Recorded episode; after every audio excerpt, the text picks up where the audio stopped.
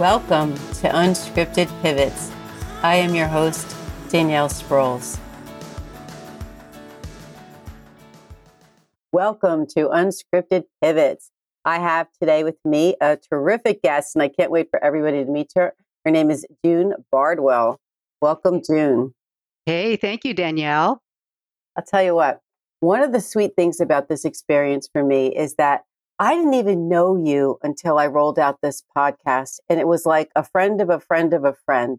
And that is such a beautiful example of what can happen when we just go for things, right? And we put it out there. And then somebody thought you would be such an ideal guest. And I thought, okay, she sounds interesting. I'm going to check her out. And I don't even know where to begin with you. There is such depth to your experience and to your everyday existence now, all that's going on. So we'll do like an overview of what it is that makes June June. But I want to start about what you're doing for your career because it's really darn impressive. So you are an owner and principal at PLANNET, and PLANNET helps design and build technology environments that make businesses work. I know that you just recently celebrated your 20th anniversary there. So, and it wasn't your first thing in tech. So tell us a little bit about what you do at PLANNET and what PLANNET does for the world. I'll start out with what PLANNET does. You already said we specialize in the design of technology for buildings and infrastructure. So we all take for granted when we go into a building, we go into an office that all the technology is going to work, right? We never think about how did that stuff get designed? What's really making it work? Is wireless really wireless? those are all the things that we design. We don't actually install any equipment. We're like the technology architects for a building and for workplaces, colleges, hospitals, any kind of building these days needs technology. All that stuff behind the walls, the wiring, the cabling, we design all that. The server rooms, the technology rooms, the, the data network, everything goes on the data network these days audiovisual, security, phone system. That's what we do. We all specialize in the design of that kind of technology. So when I first started at PLANNET, I was one of the consultants and I was also a project manager. And as we went along, we found out that it's really difficult to find somebody to sell our services unless they've done it. So that's why I migrated into being the business developer for the company. Okay. But, yeah. Even just to get into the tech world, I love how you described PLANNET. It's like all these invisible things that are going on to make our experiences better that's the mysterious part of it. So when I met you, I'm thinking like, what? Who? Because it's nothing that I could actually tangibly see, but I couldn't live without. Yeah. You take that on a corporate scale. So one of the things we do here is we talk about what we were planning on doing with our lives, usually starting with our studies in high school, college, and that type of thing. And then we, what we ended up doing, because I'm finding like myself, a lot of women are not doing what they went to school for but that, that it was a stepping stone to building block. It had value to what they ended up doing, yeah. but the direction just took a, an incredible turn. So tell yeah. us a little bit about what you were studying in college, where you went, and what your direction, what your thoughts were at that time. I wish I could tell you that I had a direction and that things took a different turn. I actually had no direction and I, confession time. I had no objective, but I was always a good student. Okay. I graduated in the top 10% of my high school class. All right. And, and I just grew up knowing I had to go to college. That was the message from my parents. It never really occurred to me as I got older, like, what was I going to do? Because I had no true passion. There were so many people who, like, they knew they were going to be a doctor. They knew they were going to be a dentist. They knew they were going to be a biological chemical engineer. I didn't have any of that stuff. I was a pretty good artist, but I figured if I'm not the best artist in my class, then I'm in high school, then this is going to be like a thousand times worse when I get out. I'm a good writer, but I'm not the best writer. Do I love writing? Mm, not really. And so I get to college and I think, yeah, I'll figure it out. I didn't figure it out. And by the time I was a junior and I had to declare my major, it was panic time for me. And pressure's on. so I just picked what I was comfortable with, and that was Asian studies. My mother's Japanese. I spent a lot of time growing up in Japan, and University of Colorado had a great Asian studies department. So I did that. And I didn't even think beyond that. What was I going to do with that weird degree? And you I, say weird degree, but what I'm thinking is how unique you are. Who else at that time was in that space, right? Being bilingual, right? Today, a little bit more, you'll see that. I'm so envious I never went that direction. really, I always thought I'd be bilingual. I'm still not. I don't know if it's too late. So you had this background. How did that morph into technology, yeah. a male dominated industry, especially 30 years ago? So talk about that. Yeah, actually, it was the late 70s. So it was more than 30 years ago. and I graduated. I had no job. I had no direction. I honestly, I didn't know what I was going to do. I could have moved back to Japan and gotten a job there, but uh, I didn't want to live in Japan anymore. One day, somebody that I knew said that this technology company right outside of Boulder, Colorado was looking for a bilingual secretary. And I thought, me? I was typing in ninth grade. So I applied for the job. Of course, I was the only one who applied for the job because not too many people in Boulder, Colorado spoke Japanese. And that's how I got into the technology industry was because of this one little break that I got because of my ability to speak Japanese at that time. And that's when I knew. I knew I wanted to go into technology sales and I never looked back. That's fantastic. Yeah. And you're right. That was at a time during the late 70s. The technology industry was not only male driven, it was a male driven entitlement. The amount of just sheer sexual harassment that was just, they felt entitled to was disgusting. Today, it would be means they, for arrest. They, they would all be in jail today. Thank yeah, God. Absolutely. And you know, it's so funny when I say 30 years ago, I pretty much say that about everything, thinking that it signifies a while ago. And no, like even when I think about, I graduated law school in 1990. Oh gosh, it's like, okay, so like 40 or 50. And oh, we'll get into how I would never even know how old you are because how beautiful your skin is, but that's for a later conversation today. okay. So you're in this male dominated thing and you're really doing more administrative type of activities. So right yeah. then and there, you're adding a lot of value because you're bringing in the language and culture that they need for their clients. So you're holding space that's important to them, but you didn't feel a whole lot of respect.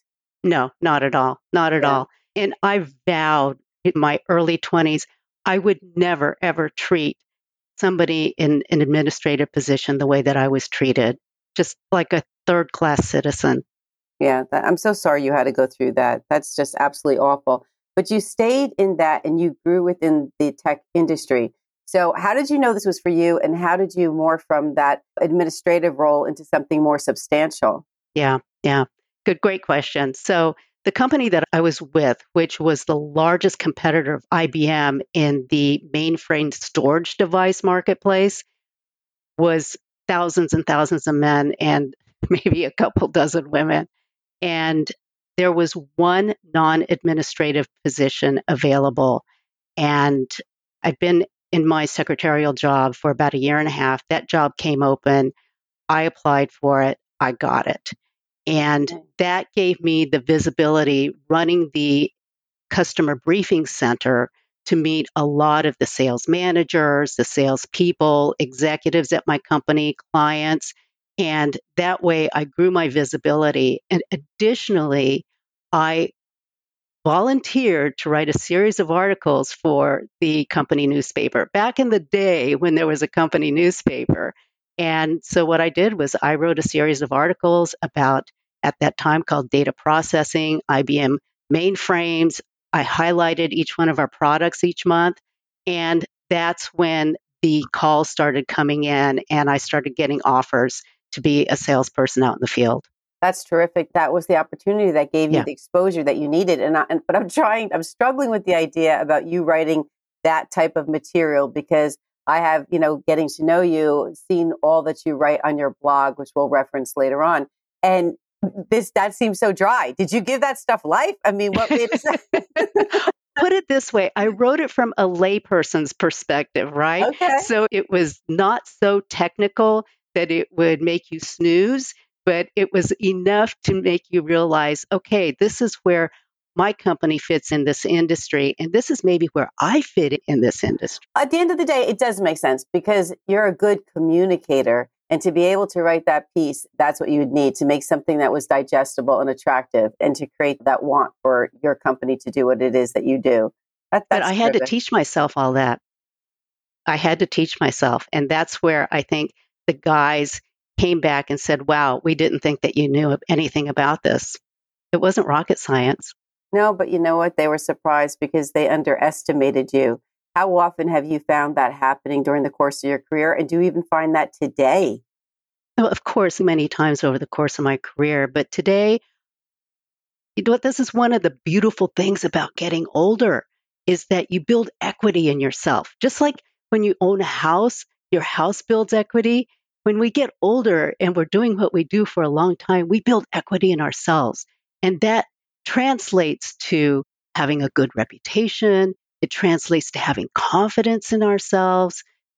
That's so on point. I love the way building equity in yourself. Oh, I'm going to remember that. Let me write this down. no, uh, that's exactly. Uh, I've never heard it articulated quite that way, but that's really on point. That's really terrific. So, what was the biggest challenge that uh, you're facing in your business right now? Because we're going to jump into some other stuff. And at PLANNET or in the industry at large, you've been there 20 years, you've been in the industry for a few decades more than that. And what is the biggest challenge that's going on in 2023? I think that for my company in particular, we've been in business house for 22 years, and we need a succession plan, especially for me, because without sales, you don't have a company, right? That's right. Yeah. Very critical.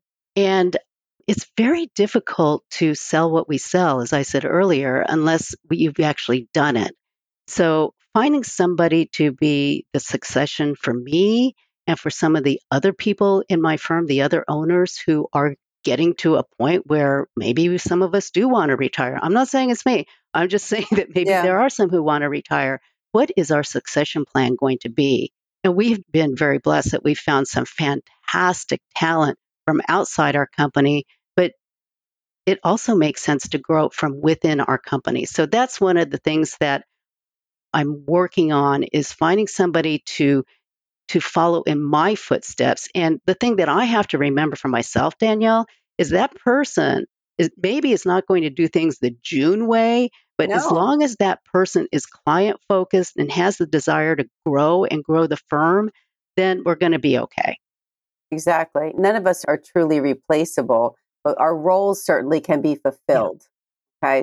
The succession planning, a lot of people are resistant to it. And then all of a sudden it comes and hits them in the face. So I'm glad that you guys are thinking about that because you have a terrific thing going on and it's sustainable with the right people. And you are such a good person to actually mentor anybody that's coming in. And it's interesting, you found people that are good outside of the company, right? But ideally, it would be within because now you have the burden of teaching them your culture. So mm-hmm. there's one thing about the role, but what is PLANNET's branding? What is PLANNET's culture? The things that drew you to that company in the first place. Yeah. Right? You were drawn Very good to, point. You were drawn to that culture. And so it's something you have to now share and teach. But speaking of culture, let's jump to your parents, okay? Because I know that all of what makes you, even more so than the average person, mind you, we all come in this world from parents, okay? And what that looks like in terms of impact or the relationship with, that varies across the board. But your parents and your culture have really impacted and shaped you in so many ways. I can just see it threaded throughout your life, you know? So let's talk about that a little bit because I am just so wowed by the ancient, no, culture and traditions that is part of Japan. We had lunch a couple weeks ago and I thought, I feel sorry for us Americans. It just seems so shallow. like, I, not really, it's what I know. But when we talk about the different rituals and whatnot, and we were talking about breath work and we were talking about, oh, I don't know if I'm going to butcher it with the bowl. What is it? How do you? The kintsugi kintsugi. And eh, so let's talk about that a little bit. Tell me about your parents and how that impacted you. There's nothing more than I love than talking about my parents. Not everybody yeah. says that. okay. Yeah. So my parents met after World War II when America had taken over Japan after Japan lost mm-hmm. the war. And my mother was a dental hygienist. She was extremely independent for a Japanese woman, especially from that particular generation. And, but she wanted a career, she wanted to travel, she wanted adventure. And uh, my dad was at that time in the Army Air Corps and he was a dental technician. So they met on base because of their careers. That's and so cool. yeah, and you can imagine my grandparents were just appalled when my mother and father started dating. They weren't even allowed to go out on a date by themselves, although I know they did sneak. Are you the result of that? no, they actually, I did the math. but uh, yeah, they, and then when my father proposed to my mother, oh my God, I, from what I understand, that was, that was a huge, huge thing for my grandparents. But my mother did end up traveling a lot. It sure wasn't the way that she had anticipated it, it being married to a man in the military, but it was an interesting and adventurous life for her. And I think you alluded to this earlier, Danielle. We all grow up the way we grow up. And as kids, we just think that our family is normal and the way that we do things is normal. So it never occurred to me that my background was different, although it was. We lived in Dayton, Ohio for about six years. And I think there was one other family whose mom was Japanese and father was Caucasian, and everybody else was not like me. And how old were you at the time? We lived in Dayton from the time I was in third grade, so that was probably like eight years old till the end of eighth grade, so I was 14. And That's a very I sensitive just, time. And yeah. You're developing your identity and your independence, and that feeling of belonging outside the home becomes really important, right? Yeah. Mm. And there was nothing more I wanted than to just be American and just be like everybody else. If I could have had blonde hair, blue eyes, fair skin, that was my ideal to me.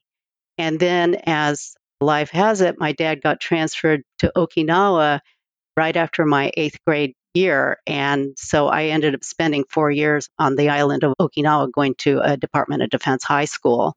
And there were so many people like me, you know, mothers who are Korean, Japanese, Chinese, fathers were Caucasian in the right. It's like a it's like a melting pot, oh, right? Oh, totally, it's a melting totally. Pot. It was a wonderful experience, and I would say that probably half of my adult friends today are people I went to high school with. From there, that's yeah, terrific. Yeah. So you were there, but then you were at the University of Colorado for college, right? So yeah. that was just your four year stint and I'm yes. glad it was so positive, especially on the heels of grammar school probably being more difficult in Ohio. Yeah. And then what brought you back to the States? Was it your, your dad's job or you just went independently? I'm ready for America again. By the time that I graduated from high school, I wasn't going to stay on the island and I had to go to college.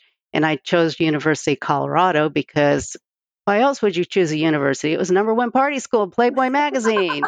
you know what? This is so great. Well, you're wildly successful. You have your own business. We'll talk about that in a minute and all these things going on. And yet it's just proof that you don't have to be a book nerd and yet you're very well read and very intelligent, right? But you knew when to have fun when it was time to have fun. But Danielle, I have to say, those four years in Okinawa, I squandered them. I squandered them in terms of my culture.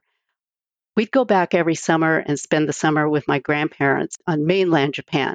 And by that time, my Japanese had really really just gone to the wayside. And my poor grandparents are sitting there looking at this sullen teenager who didn't speak Japanese anymore. And all I wanted to do was just party with my friends. Go back, you know, can we go back to Okinawa so I can be with my friends?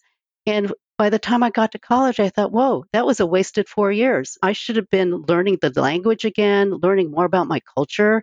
And so that's when I really started getting more serious about my Japanese culture. Mm-hmm. We get it when we get it. I wasn't even present for my high school years. My parents were getting divorced. My mother moved to Texas. Things mm-hmm. were just upended. And I was just interested in boyfriends and girlfriends. And so I hung out with my friends. It wasn't until college that I even got serious about my studies. We get it. And then I started that whole stint with, oh, I'm going to be a doctor. That's what I want to be. I woke up and, you know, but am I a doctor? No. Then I was going to be a lawyer. Am I a lawyer? No. I have a law degree. I passed the bar. I was in New Jersey, and I'm not doing that either. The journey is the journey. Tell me a little bit about your name because that has some significance. And I love it how your parents came to name you. Tell us what June means in Japanese. Thank you. Thank you. So the name June means purity in Japanese. And it's interesting when June is both an American name or English name, mm-hmm. and it's also Japanese name. So it worked for both sides, right? As a matter of fact, when I was in high school, there were like 10 or 11 other girls named June. We all had a Japanese mother and a Caucasian father because really, yeah, okay. how cool is that?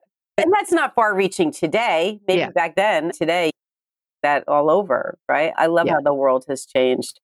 So we've got that. And I wanted to talk about your name because I want to talk about your company. So not only are you a principal at PLANNET in the technology space, you also have your own company. And I'm so impressed by that. I really, really am. And I am also the recipient of what you give out. You sell the products, they're beauty products, right? I have the Pure Essence, which I use in the morning and at night. And then you just gave me the hand cream as a gift when we saw each other over lunch. And I can't tell you how tickled I am, not only by your generosity, but just the thoughtfulness behind it and the message behind your company. So it's not, tell everybody who's listening about what inspired you to do that and how the impact of our parents and our earlier messages in life, they don't land till later. Okay. But yeah. they land in a profound way. Oh, right? Oh, I love that you so, just said that. Yeah. Yeah. So let's talk about how you started that business and what's yeah. going on there. If you go to my website, which is purejunlife.com, and it's J U N without the E, it's a little off balance for some people because what is it? Is it about skincare or is it about lifestyle and wellness and about life experiences. It's about all of the above. Mm-hmm. So I'll talk about the skincare first. So my mother, again from Japan, she had the most beautiful skin, Danielle. And it wasn't because she just lived that Japanese lifestyle of staying out of the sun and just taking care of herself. It was because she had this secret skincare treatment that her mother taught her how to make.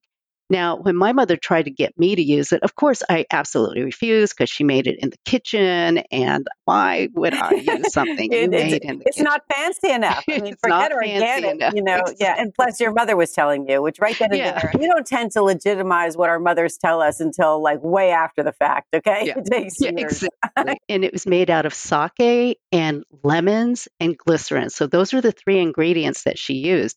Now, when my grandmother made it, she actually used a Japanese citrus called yuzu, which is like a lemon, but it's a more bitter and smaller, and it has three times the vitamin C of a lemon.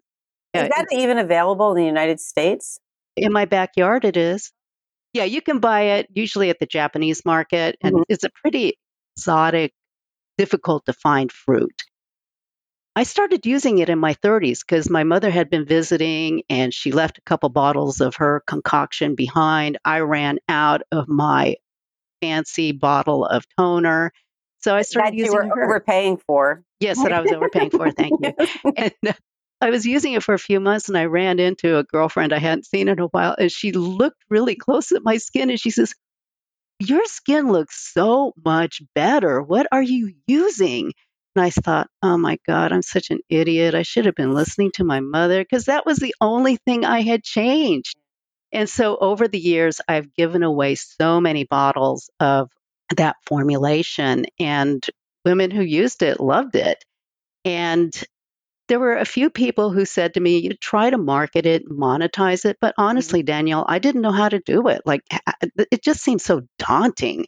And well, not but, only that, you have you had mm. what was called a real career in the making. It wasn't that yeah. you were thinking like, now I'm going to market this to everybody else. It was something that you were enjoying for yourself. Yes. One of the things that's like an aha moment. Oh, I could have been doing this all along, and it reminds me of a saying that the teacher appears when the student's ready. Okay. Now yeah. it may have been the same teacher. It was mom, but the student being you was ready. And one of the things you talk about on your website, the Pure June life. We're going to have, it will be in the show notes, everybody. And you absolutely have to look at it and give yourself some time to really digest all that's happening. It's, yeah, I, words would not do it justice. But you describe yourself as a student of life. And That's right. Isn't that where it's at? I just, the curiosity that we can have and actually be open minded. And that's the way that you can really experience things at its deepest. So let's talk about the website. I, when you open it up, PureJunLife, it says engage your heart, elevate your life, and connect with your beauty.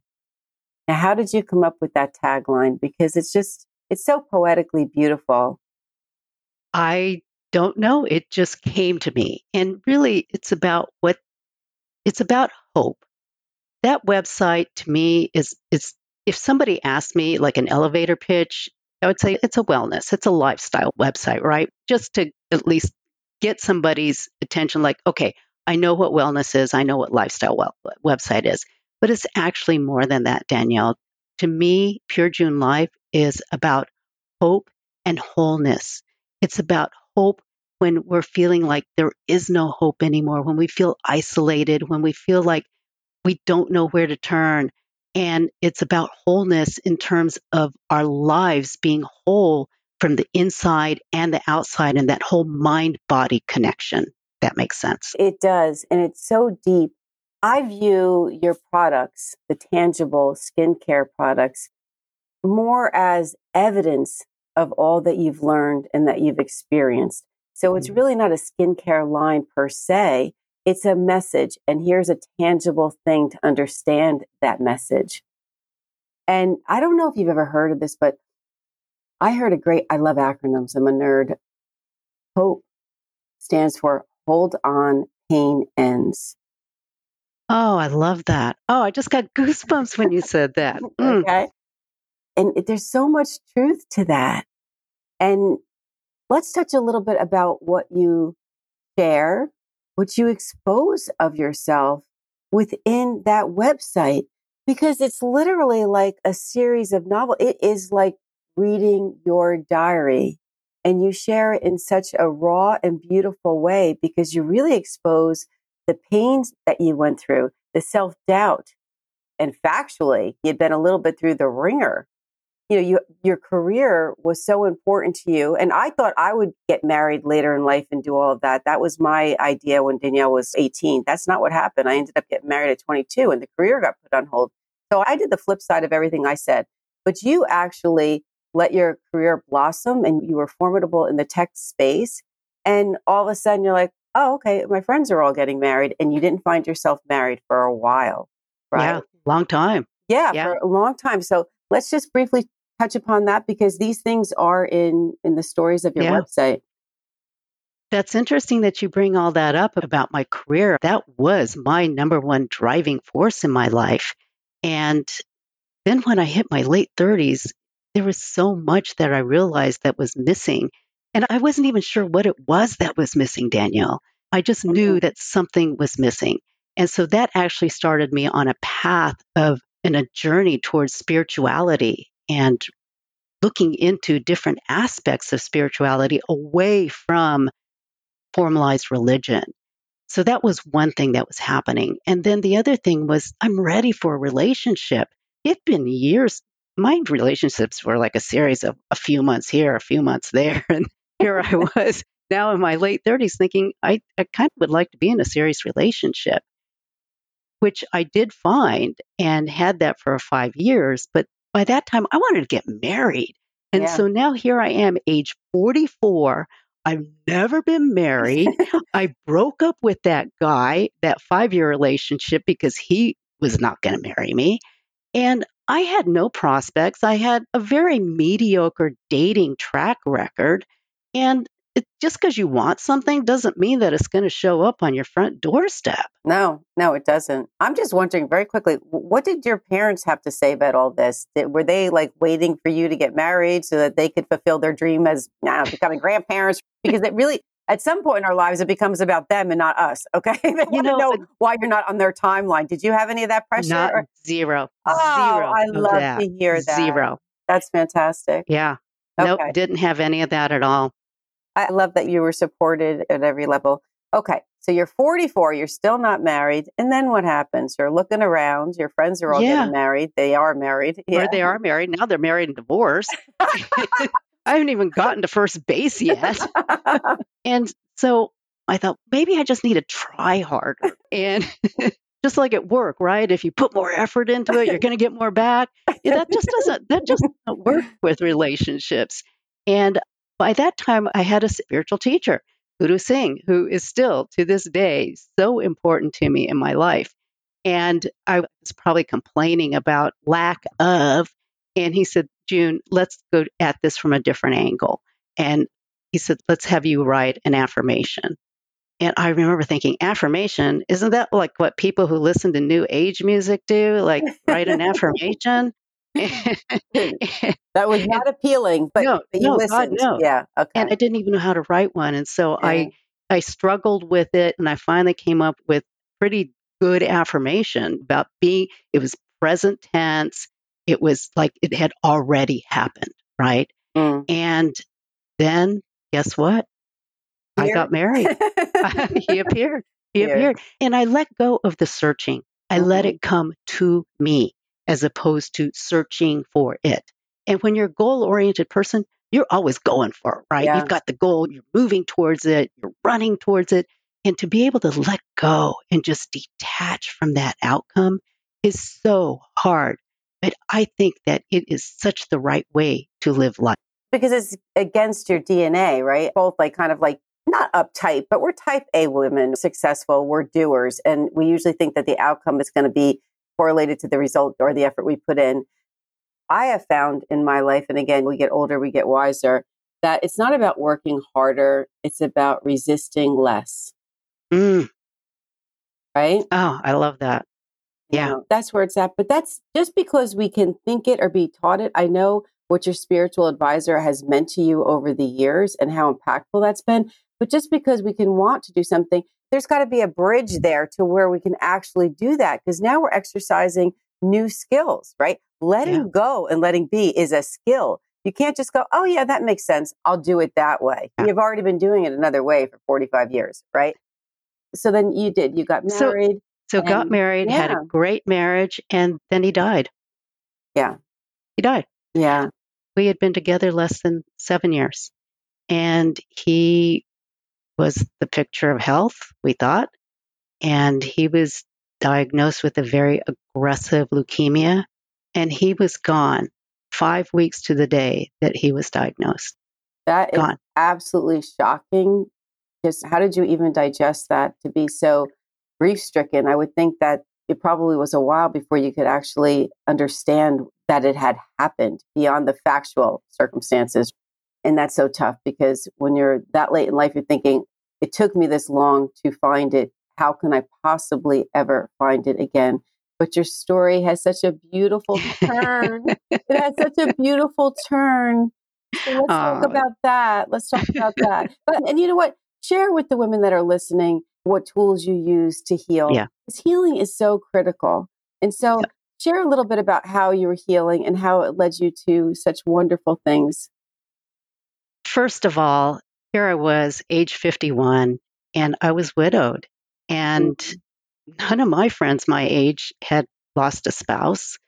And so I really didn't have any peers that I could turn to for some comfort and support and advice. I had even gotten my head wrapped around the fact that he was sick and now he was gone It was too quick. and too quick. And then I think it was six weeks later, our dog died and Oh, that was crushing. And it's just like my life had just imploded around me. But what kept me going was a number of things. People I already knew, like I have a, I'm so blessed to have a wide support of very, very close and good friends. So even though they didn't know what to do, they were there to support me. After Jim passed away, I did not spend a night alone for the first three weeks. It's like every night, one of so one of my girlfriends showed up and spent the night with me, and they and some of them didn't even know each other. It was just like one after another. It was just like this choreographed, the beautiful support of my female friends who were just showing up and just staying with me, cooking for me, taking care of me, listening to me, crying with me, and Guru Singh. I couldn't have gone through this without him because I didn't understand about death and dying, Yeah. Danielle. you know, I didn't, I really didn't understand about how love continues to live on in our hearts, even when the body is not here anymore. Yeah. Well, when you're experiencing pain that actually becomes physical because it hurts so bad, it's hard yeah. to see the spiritual aspects of, you know, of somebody passing like that. Yeah. That is. And then I met new people as well. Michelle Murphy, who has turned into a friend. She's a medium. And when Guru Singh suggested I reach out to her, I was like, no, I don't want to talk to somebody who does that kind of stuff. that, that was too woo woo for you? That was like mm. the affirmation thing on steroids. I would have thought the opposite that because, you know, how rich your culture is in Japan and the things that you were exposed to, and by comparison, America being, I don't know, I don't want to keep calling us shallow, but I mean, I'm just like, I'm still looking for the depth, right? So I would have thought that you'd been like, yeah, I know there's more because I came from more more than what's around you, but you were still questioning it. Okay. I, I wish then, you'd been around at that. I'd known you at the time so you could have pointed that out to me, Danielle. I wouldn't have known it either. We both had an age to get here, but that's the beautiful thing. So um, you worked with the medium and Yes, worked yeah. with the medium just who just made me feel so I knew that life wasn't over, you know, mm. that life goes on in a different format. We don't know what it is but that energy never dies and that love never dies. I also, through a friend, got a fantastic therapist who I still see today. And then I also, another woo woo thing, met an energy healer, and. I still see him to this day. And all of those things helped me to get through that tunnel of grief. And it was years, Danielle, it was years. For me, I know other people who have lost their spouses and experienced profound loss, their children, spouses, and it hasn't, it took them much less to get to where, than me to get to where I was in terms of exiting that tunnel of grief. Everybody has their own journey. Everybody has their they own do. experience. I really, I celebrate that you worked so hard and consistently to get to where you got to today. So tell us a little bit about what's going on because you're in love. I am. Several years ago, I, I really didn't even date that much because I figured after Jim died, because I figured, you know what? I got to experience something that a lot of people want to, but they don't ever get to. And yeah. so I'm good with that. I can die happy. And okay. my friends were not agreeing with me. Yeah. And one of my friends suggested I use a dating app. Now, that's to me even like out. Oh, no, I'm not doing that. And, but uh, I have uh. so much respect for her. And she said, I think it's going to work out for you. And I said, okay. So I asked her to teach me, be my dating coach. And this is about six years ago. And you know what? I had a great experience with that dating app. And Stephen was one of the first to reach out. And when we finally met about six weeks later, I thought, oh my God, he is as good looking as his photos. I could have spent That's all not always afternoon. the case. I'm glad you were. What do they call that? Not fish. What do they call that when somebody is not who they say they are or they don't look like their photos? There's actually a name for that. I don't know. I call that a bait and switch. Yeah. Catfish? I don't know. I'm not on one of these right now but so he was as good looking, and right away you felt something, right? Like your, oh yeah, everything oh came yeah, alive for sure. You, if we were going to only meet for a forty-five minute coffee, and I had to get back to work, we were saying goodbye, and I reached in to give him that that friendly hug that you give, and maybe kind of put my cheek next to his cheek or something. Yeah, and he kissed me so hard, and I thought, oh my god and I got my car and I remember I put my lips up, my my fingers up to my lips, and I thought, oh my god, what just happened? And um, wow, that was it. That was it for me. And um, you were swept away. Yeah. And I want to share with everybody that's listening that June and I collide on this story in as much as it was a very similar situation. My husband, John, I met on a dating app and I thought that was the most ridiculous thing ever. Like, why would I go on it? I did it to appease a girlfriend who wanted to compare notes. And he was one of the very first ones who reached out. I met him for a very quick drink at the time. And as I was exiting, but I was the one who leaned in. The valet brought up our car. He just, he was like giving me like a little bit of hug and Danielle went for it. I don't know. In that moment, I just did. And so started the sparks. And thank Yeah. God that, you know, that that can happen because that could be a moment that just passed and then nothing really happened. And I Yeah. know that you're so happy and things are going so well. I didn't know you when you were in, in so much pain, but I encourage everybody to visit June's website. It'll be in the show notes and you could read about her story.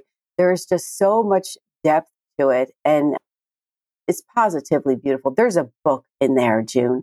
That's what I think that that could be translated into a book. And I can't thank you enough for coming on. I have one last question. If you could be remembered for one thing, what would it be? Oh, what a great question. I would use the word kindness. That's what I hope that I'm remembered for. When I was younger, I was so much in protection mode. And I actually thought that kindness was a sign of weakness. And, Mm, and I hid my true nature. And it's a lot of work and it's exhausting to fight against your true nature. And letting go of fear allowed me to live in my true nature and show kindness not only to others, but to myself. Okay. And even if I'm not remembered at all, I just hope that my actions have an effect so that others will be kind to each other now and in the future. I love that. That's very powerful. Would you please repeat for everybody your website, how they can reach you? Sure. It's pure June, J U N, life.com. Okay. Everybody, check this out. It is a story to be seen in the product. I support this. It is doing wonders to my face. It's like a toner, like a refreshing toner that you use twice a day, and then a hand cream. And I can't even say enough about the packaging because there's the Japanese flair. I don't know if that's how you send it out to everybody or if I do. Oh, okay. I thought I was just special. The packaging is so important. Yes, you are very, very special, Danielle.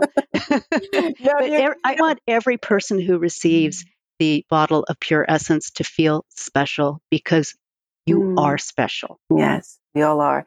And we are women that flourish. All right. You're all about that.